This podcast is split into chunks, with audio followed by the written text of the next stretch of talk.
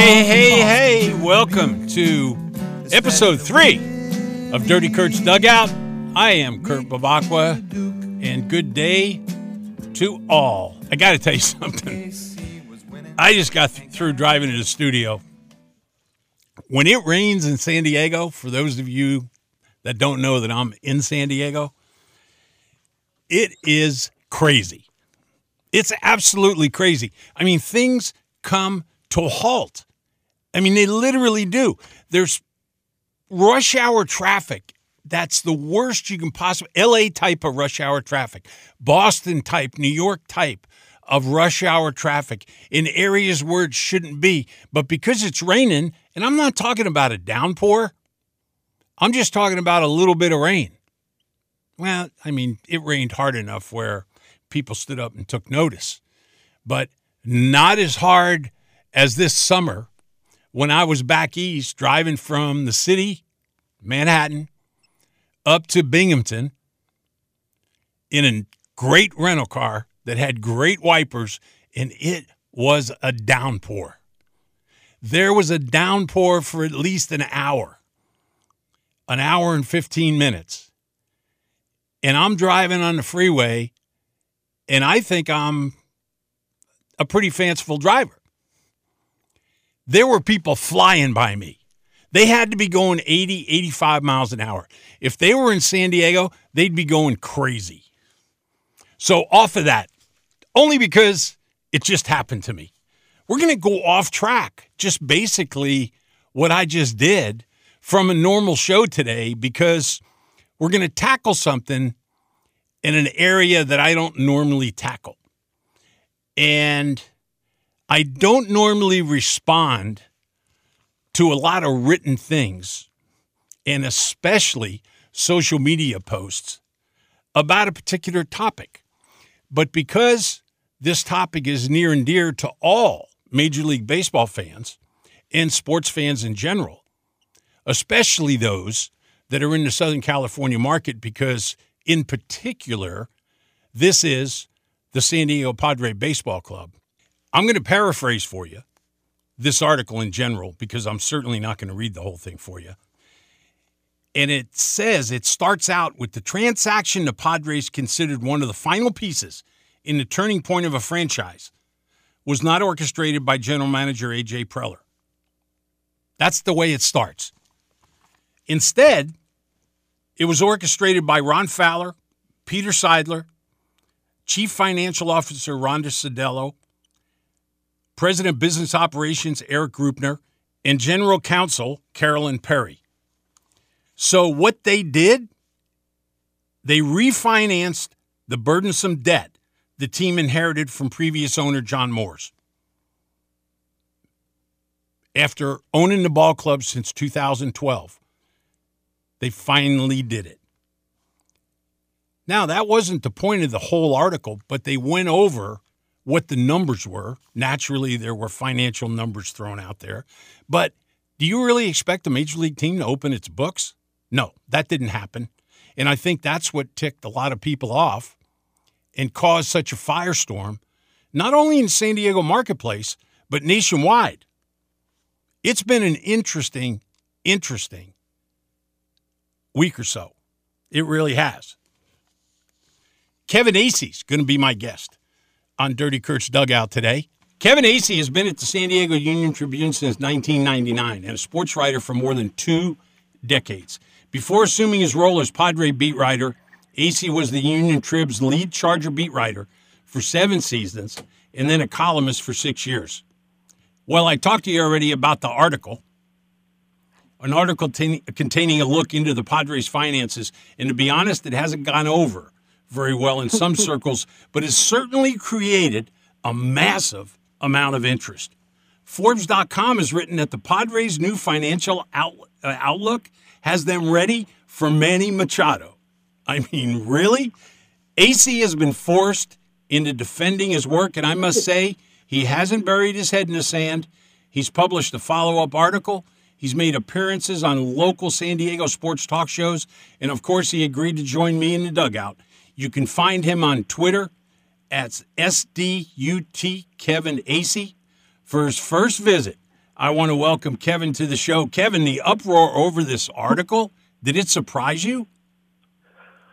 maybe the maybe the actual depth of uh, the furor by uh, by some people surprised me. No, I mean I knew that uh, how it would be interpreted by some. I I knew how it would be interpreted by others, and and you know, look, uh, no. The, the the short answer is no. I was very pleased with the article. I know how hard I worked. I know what was true about it, what was untrue. I know that it was not perfect. Um, it, it didn't purport to be or or uh, or anything like that. But I will tell you this: it uh, it gave more information, and, and to that I have to give Ron Fowler, Peter Seidler uh, credit. It, it gave more information than most, if if not any team that hasn't been forced to, i.e. the the Packers or the Braves, public uh, companies. Uh, teams don't open their books at all. So uh, it, I thought it was uh, it was interesting for me at least. I'm going to get back to opening the books thing for you in a minute because that's got me curious. But one Padre b- blogger argued that the organization's proclamation of the club paying down debt as an excuse to not spend money to field a winning team. What do you have to say about that? What that, that it was just an excuse, or or that it was invalid, or I think that's their interpretation. Okay, yeah, um, and certainly that could be your interpretation. The, the article was not meant to offer an excuse. Not you know. Um, I've used this line plenty before. Not all explanations are excuses. Uh, it was an explanation of the team's thinking into why it has done what it's done. And, and, and to be clear, debt reduction was a part of it. Um, they got themselves in trouble by making some bad moves uh, in 2015. They took on a tremendous amount of debt that, yes, they knew they were taking on uh, in when they bought the team in two, the end of 2012. Let's call it 2013, and then at the end of 14, they made a bunch of bad moves. Then they decided to change course and invest a whole bunch of money, money more money than anybody else has ever invested uh, into the international market in their minor league system. They spent a lot of other money upgrading their minor league uh, staff, uh, development staff. Uh, you know, making sure they signed all their players, players uh, you know value. Um, and so that's the direction they went, and that's all the article was explaining. Now, if you're still think the, the Padres are cheap, I think that, that was well, sure. There's evidence to that. If you think that uh, they don't know their butt from a hole in the ground, well, you have that opinion too. Um, if you think this is the right way to go, and believe me, I heard from plenty of people that said, you know, this makes a lot of sense. Um, then that's a valid opinion as well. Well, Ron Ron Fowler in your follow up article, and I quote him: "We had to do it this way, and we're not particularly proud of some of it." So, in reference yeah. to that quote, was that quote, or do you know whether or not that quote was in regard to the 2015 season and a lot of the moves that they made? Sure, that was the initial. Um, that was the initial article, and, and I, I believe that that was in reference. That kind of summed it up. Like this is what they felt they had to do so that when they do get good. And let's look, you know, for the purposes of this, let's assume that we're them, right? And that they believe they're going to be good. So they have to plan for that. And when the day are knocking on the doorstep, which maybe now, uh, maybe next year, um, they have the financial wherewithal to do what they need to do. Not just like, oh, well, we got to settle for this player, or let's roll the dice on, on this player. Um, and so that's the way that they felt that they had to go about it, and that's really all that I think Ron was saying. Yes, 2015 in terms of not what not proud of. Sure, 2015. Um, sure. I mean, look, is anyone happy that they have to pay this uh, gigantic make whole penalty to refinance? I mean, he may have been saying that I don't know, not in jest, but but somewhat lightheartedly. Like, look, this this isn't exactly pretty, is what Ron Fowler was saying. But their debt is somewhere between eight and twelve million dollars a year. Is that what it comes out to? No, no.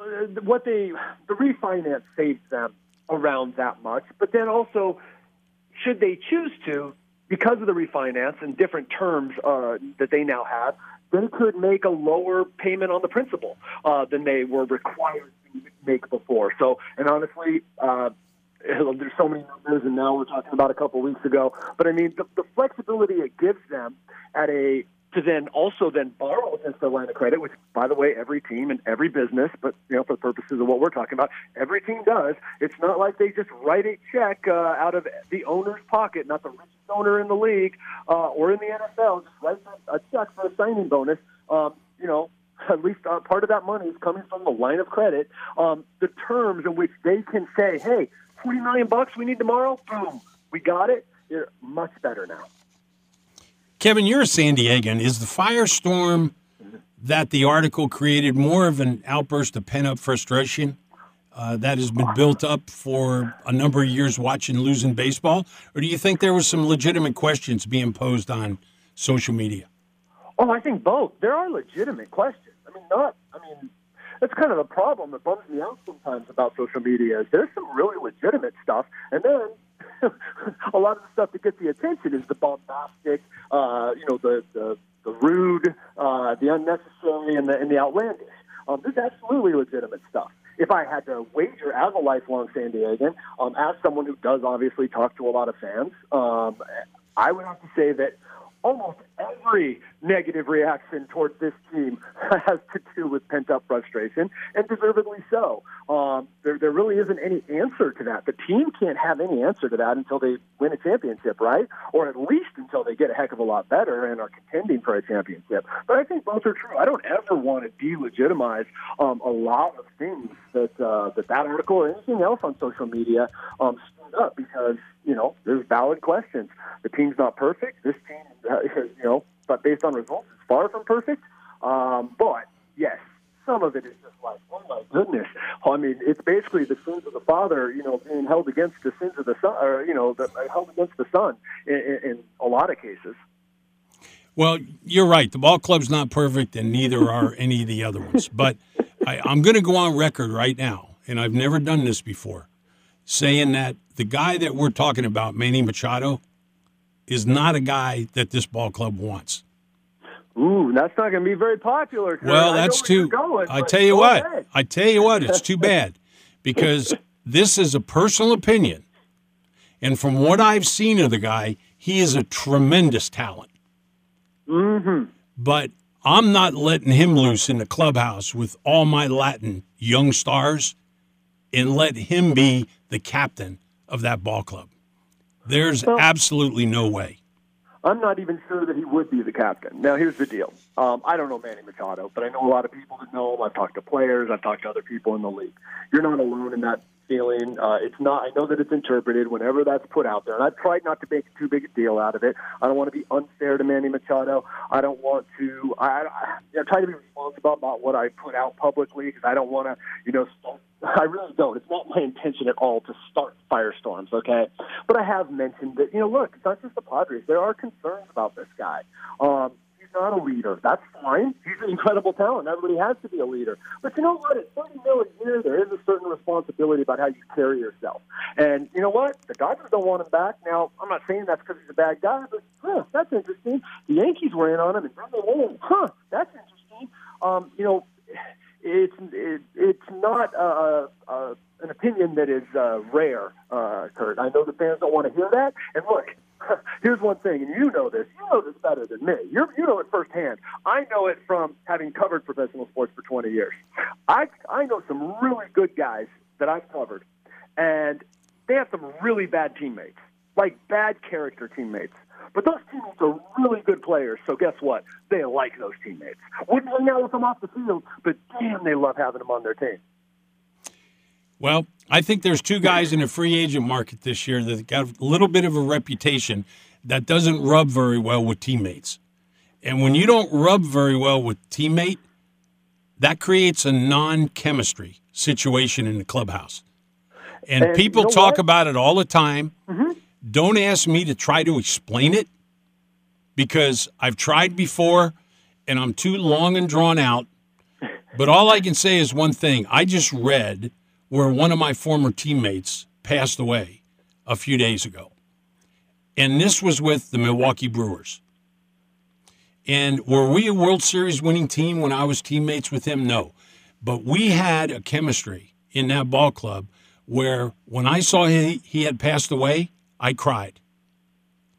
And that's what you want to bring somebody into a situation like that to where when you don't achieve or when something goes wrong, you feel so bad for that person and yourself that you're willing to weep. And I, I just don't see that with either one of these guys.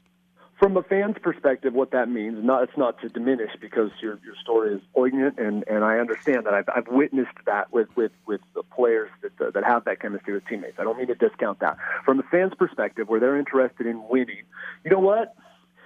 That's becoming increasingly recognized as important in baseball, where I don't think it was as much as say football um, was or has been for a long time. The Astros, the Cubs the Indians, the Royals.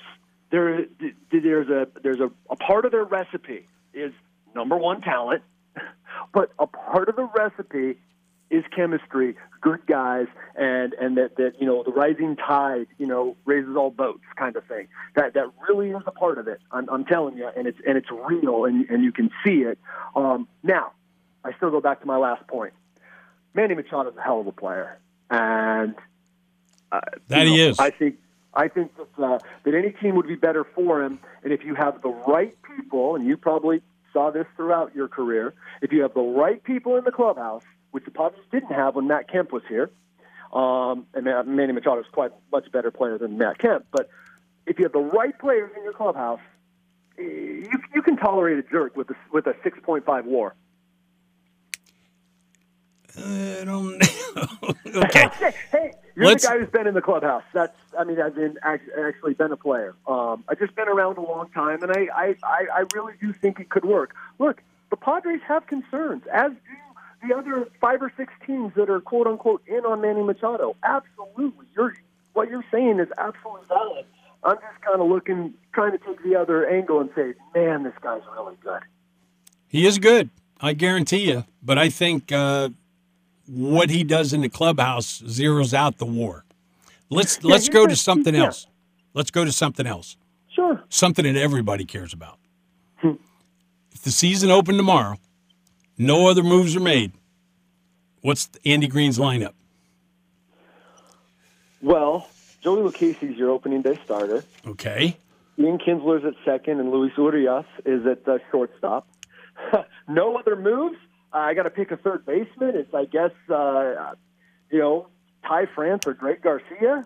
Um, your corner outfielders are, are uh, you know, it's tough because four of them, even five, realistically, uh, uh, I, I don't know what to say, man. I mean, and Reyes deserve to be out there, and and they would love Manny Margot to be, but I guess Wil Myers would have to be in center, wouldn't he?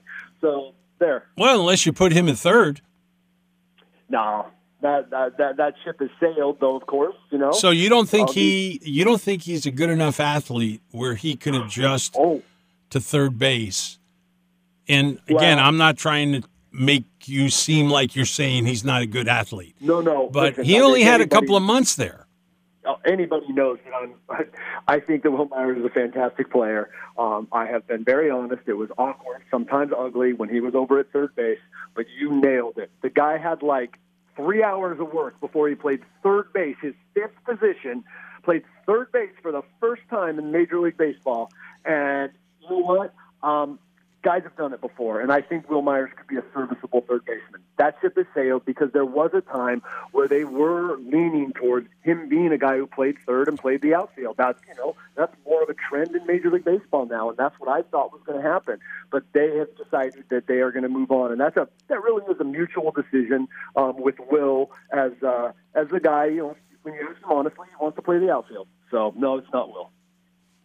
Well, if he wants, if, I'm reporting if that's on the team. I'm not telling you what I think. Right. I mean, yeah. I, you, no, no. I'm you got the inside. You got the inside stuff. So, so that's why I'm asking because I kind of like to see him stay at third at least for a half a year to give him an opportunity to develop on, you know, the the breaks you get on the ball, the spin coming off the ball from certain hitters. You know, everything that revolves around being an everyday third baseman at the major league level, and I just I don't think yeah. he was given an opportunity. Oh no, I mean I absolutely agree with you. I'm sure, absolutely, and if there were no other moves, it's like, huh, would we revisit that? I I, I don't think so, but I'm not going to rule it out. Don't rule out anything with this team anymore. They're visiting Bryce Harper today as we speak on uh, Thursday, or they're about to. Um, so, uh, but look, that that's what they're going to do. Um, and they believe, obviously, you would say this too. Look, I'm a huge fan of Wil's, but they can find a better third baseman than Wil, as in plug and play. Well, there's There's no doubt about that. but if they want to keep him on this ball club, they're going to have to Well- find a position for him. They sure are. That's that's where you stumped me on the outfield uh, position. You know, there. I believe that they will trade an outfielder, at least one, before the end of spring training. I agree with you 100%. And on your follow up article, by the way, that I read, there was a big picture of a guy that, boy, I'd be down to buy a season ticket if they got this guy. And it was Nolan Arenado. because I've been talking about that for a couple of years that when he becomes a free agent, he'd be a perfect fit into or hopefully into what the Padres ha- set out to do back a few years ago. And mm-hmm. now all of a sudden, here comes Nolan Arenado at a position that the mm-hmm. Padres don't have anybody. Although I was kind of excited about Christian Villanueva last year at the beginning, just like everybody else, and he kind of just fell off the face of the earth. I mean, that's the, that was the craziest thing I've ever seen. Yeah. It was sad because a lot of holes in his swing, but man, he worked so hard. He got so much better. I think he's a really good defensive third baseman. I really do. Um, but uh, yeah, no. You know what? Here's the deal on Nolan Arenado, and it's the same thing they would face. Look, I don't think that their interest in Bryce Harper. I'm not saying it's not legitimate, but it's not like they are all in on Bryce Harper. They're testing this. Look, he's available to talk to. It's in Vegas. We're going to fly over there and we're going to meet him, and we'll come back the same night. Okay. Um, but let's say they were. Let's say they were just all in on it. Well, like I was talking to someone today who knows, they would face uh, really long odds because eventually someone's going to pay this guy, and the Padres aren't going to go that high. And I think you know, like next year, Nolan Arenado's market, though we you know we know the markets haven't been what we thought they were going to be, but man, the Dodgers have been saving some money, you know, and and they made, free agency is always going to be rough for the Padres. Um, or any team really. I mean, you you have to be the team that wins. That player has to want to go there. But to your point, Nolan Arenado has been someone the Padres have been talking about for a couple of years too. So they would love that. Well, free agency is kind of suspect nowadays, in case anybody hasn't noticed. Well, so yeah. Yeah, I wouldn't be uh, one of the players looking forward to my free agent years right now until that union gets in there and does some negotiating with the owners. Kevin, I Well, appreciate you coming on. Thank you so much. Pardon me? Yeah, absolutely. The system is stacked against the players. Um, it just is. It's the, the older you get, the more expensive you are, and the you know less teams want to spend. So yeah, I'm I'm with you. Uh, you know, it's rough, but Nolan Arenado, man, whew, I would love to have. I would love to. Be Whew. able to let me say this. I don't root for I don't root for anybody but myself, and that would be a win for me because I get to watch him play third base every day. Boy, no kidding. Wouldn't that be great? Thanks, hey, Kurt. hey, good luck. Enjoy spring training. I'll probably see you over there. Uh, I made Right on. arrangements with AJ to come over there for a couple of days, day before yesterday. So I'm anxious to see what comes out of Vegas, uh, if anything. And uh, take care of yourself, and we'll see you soon. Thank you so much. See ya. See you, Kev. Let me conclude with this on Kevin Acee. You know, he's been accused of being a shill for the ball club. I don't think he is. So, you people that think he is, just sit back and kind of digest everything that you've read and looked at.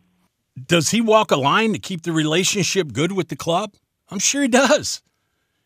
And which of us wouldn't do that? I mean, he's got to go there every single day and spend hours before the game and then an hour or so after the game. And I believe the follow up article that I spoke of with Kevin proves my point when it start when he started to piece out with not all explanations are necessarily excuses. But the Padres' explanation of their finances certainly leaves them with no more excuses. He put that out there. You know, you don't put that, you don't put something like that out there if you're a shill for a ball club because it backs him in the corner and it doesn't give him any more excuses. My next cast on Dirty Kurt's Dugout is Dave Marver. Yeah, if you're in social media, you've seen him the last couple of weeks. He's co-host the Gwynntelligence podcast and an outspoken critic of most Padre things. You can find him at change the Padres. Dave, welcome to the show. I appreciate you coming on, buddy. Hey, Kurt, thanks for having me. It's not every day you get to go on a podcast with someone who hit multiple home runs in the World Series. So this is a first for me. I'm, I'm very happy to be here. You know what? I was just on a podcast last week with a guy like that, Joe Morgan. He was on my show. oh, nice, so, nice. Yeah, it's fun. Uh, it's a fun thing. I appreciate that though.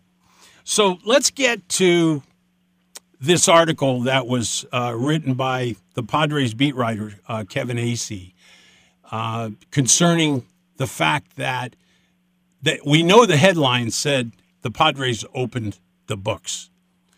Mm-hmm. About this article, I paraphrased and I told all the listeners about what the article was generally. We're not going to naturally read it word for word, but what was were were there a few things in there or was there just one thing in there that irritated you the most?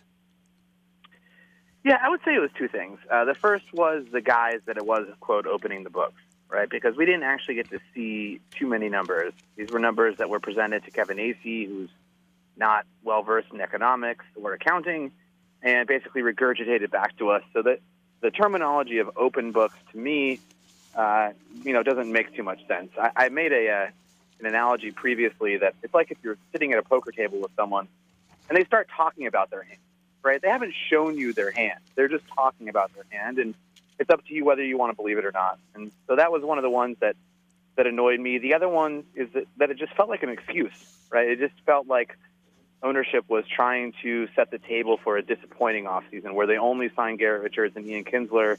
It didn't sound like someone who's about to embark on opening a window of competitiveness over the next couple of years with the farm system coming through. So for me, those were some of the things that, that stood out the most. Um, but there were certainly a lot of things in there that I didn't necessarily agree with, or I think were presented very fairly. Well, it's it's uh, it's interesting because the reason I wanted to do the show and the reason I wanted to have you on, along with incidentally, Kevin was on uh, right before you came on. Okay. And I said the same thing to him. Uh, mm-hmm. The thing that intrigued me about this was me reading that the Padres opened their books and I knew damn well that that wasn't going to happen. I mean, I, I haven't met an owner yet that's going to open his books, nor, to be perfectly honest with you, when you're a privately held company, I'm not too sure you're obligated to open your books. Mm-hmm. I think that this ball club's explanations, to a degree, have been pretty honest. And that's the reason I wanted to have you on because I wanted to get a point counterpoint. Mm-hmm. And I and I'm not a Padre mouthpiece. I'm not no, a shill for not. them by any yeah. means. Yeah, certainly not. Yeah, so, so, I would say you know you know one one of the main things for me uh, uh, about it is just you know it, it's accounting, and there's a lot of famous quotes from famous accountants about how you can make books look however you really want, because there are different ways and different standards that you can use to show your book. And so you know, one of the things I point towards is the Deadspin articles that came out, I believe 2010 or 2011, which were about the finances of the Pittsburgh Pirates and Florida Marlins. So apparently, someone leaked the actual financial details of those two teams to Deadspin, and what we found in there were that you know the Marlins had set up some LLCs, um, so basically some other companies, and those companies hired consultants. It turns out that those consultants were the owners or people uh, active in ownership and they were actively paying basically their owners to consult for the team they already own.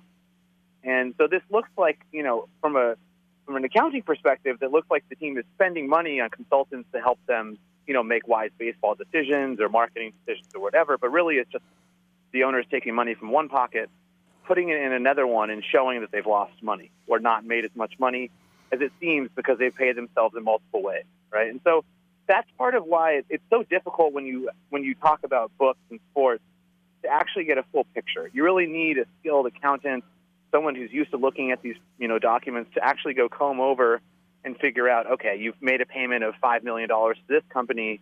What is that really? Is it something that you own? Is it you know, and figuring out exactly where the money is going. So for me, it's uh, certainly you know the Padres doing this is something that could end up being transparent. There's no there's no doubt that this is more transparent than a team that doesn't show their books in any sort of way. I just question whether or not what we've seen is an honest picture. And to be honest, I don't know how, how we can really deduct that unless we have someone skilled at looking at accounting documents to take a look at it. But so it's really up to the you know a fan and himself to to look at you know the article that Kevin Acee wrote for San Diego Union And, and figure out what they think about it. Whether they think it's an honest attempt from Ron Fowler and Peter Seidler to be transparent with their fans, or whether they think it's you know a guise for some something else. And you know it's from my perspective, I hope it's them being trans- transparent. I don't think anyone that's a Padres fan hopes that's not what it is. But at the same time, there's a healthy amount of skepticism you have to have as a Padres fan based on everything that's happened in the past. And so, you know, that's really the perspective that I'm coming from on this. Uh, I certainly hope what they presented was authentic, although there were some things in there financially that make you pause a little bit. Um, things like understanding they they just refinanced some of their ballpark debt and they still owe a good, you know, healthy 30 million, I think, on that, which is, you know, unfortunate. You wish they would owe nothing to anyone else, right? But so uh, it, it, it takes a little bit of, um, you know, perspective to understand exactly how you feel about it. Well, I remember 2015 like it was yesterday. And I remember the start of the season where there was excitement in San Diego. Oh, no doubt. Excitement that we hadn't seen for a very long time. I agree. And I yeah. was disappointed, I think, as much as you were, and as much as a lot of Padre fans, with the way things ended up. And you knew who else was on that disappointment list? The owners, Ownership. the owner, exactly, yeah. exactly. And again, I am not here to back up ownership on this article or anything else. Mm-hmm. What I'm doing is just stating my opinion, as you are. And I think when you look at everything, you can have your opinions of whether or not Ron Fowler does a good job. Um, I certainly wouldn't blame one person for what happened with acquiring Kemp and the James Shields signing and going out and get Kimbrel. I mean, you know, you can look at AJ Preller. He went out and made all of those moves, but he had to get permission to do that. Yep. He, he didn't come in sitting at uh, general manager's position and just start making moves before walking into ownership and saying, "Can we do this?" So that season didn't work. And I think I remember when Justin Upton hit a home run to beat the Mets in late July. It was the highlight of the season.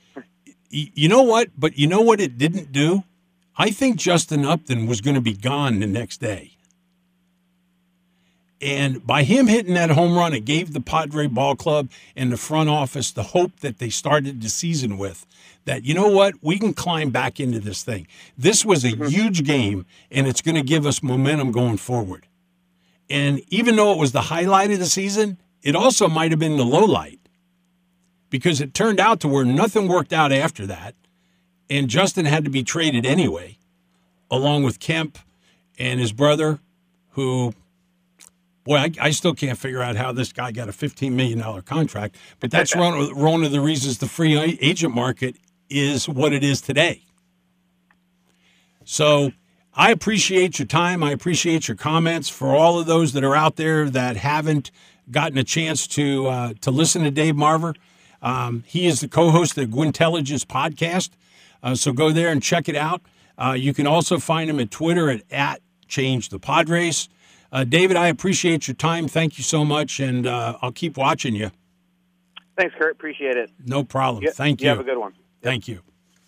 Bye. I'm going to back up again on what I was just talking to David about with the Ron Fowler thing. Um, I don't think Ron Fowler's incompetent by any sense of the word. Do I agree with the Eric Hosmer signing? No, I didn't. Uh, I didn't want to see them spend that kind of money where they were because I think this ball club has set out on a journey that's going along very well. It hit a little bit of a roadblock when Tatis injured his thumb last fall because I think we would have gotten a chance to see him play up here in San Diego at the end of the year. But we're all going to get to see him play in spring. And I'm sure about three weeks after the season starts at Petco Park. So if you combine those two things with the Hosmer signing not being agreeable, agreed upon by everyone, and what happened in 2015 being something that we all were in favor of. And I don't know of one of you, whether you're a Padre fan or not, didn't like what was going on in San Diego when Preller took over.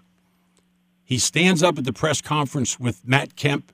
Matt Kemp calls him a rock star. I mean, there was some serious vibes going on here in San Diego, and it was all good. I think those vibes are going to be back. Is it going to take a couple of years? Yep, I think it will. Are we looking forward to having another losing season next year, which I think we will? I don't know how far this ball club is going to progress. I really don't know how many wins they're going to have. I'm not even going to try to guess. Because when I sit down and watch a baseball game that the Padres aren't in, I don't care who wins. If I sit down and watch a baseball game that San Diego Padres are playing in, I want the Padres to win. It's just the way it is. And I think it's the way it is with a lot of you. And if you're a Southern California Padre fan or a nationwide Padre fan that's living somewhere out of San Diego, and you've had the unfortunate situation where you've had to move from here, even though the weather's terrible right now, keep rooting for him because I think things are going to happen. You're listening to Kurt Bevacqua. I appreciate all the listeners. This is Dirty Kurt's Dugout, episode three of 2019. Go to patreon.com slash Kurt and check it out. Check it about about signing up and helping us out here on this podcast so we can continue to bring you good interviews and good stuff every week. Until next time. This is KB saying goodbye, everybody. Talking baseball, Kluszewski, Campanella, talking baseball. The man and Bobby Feller, the scooter, Duke. They knew them all from Boston to Dubuque, especially Willie, Mickey, and the Duke. Well, Casey was winning, Hank Aaron was beginning, one Robbie going.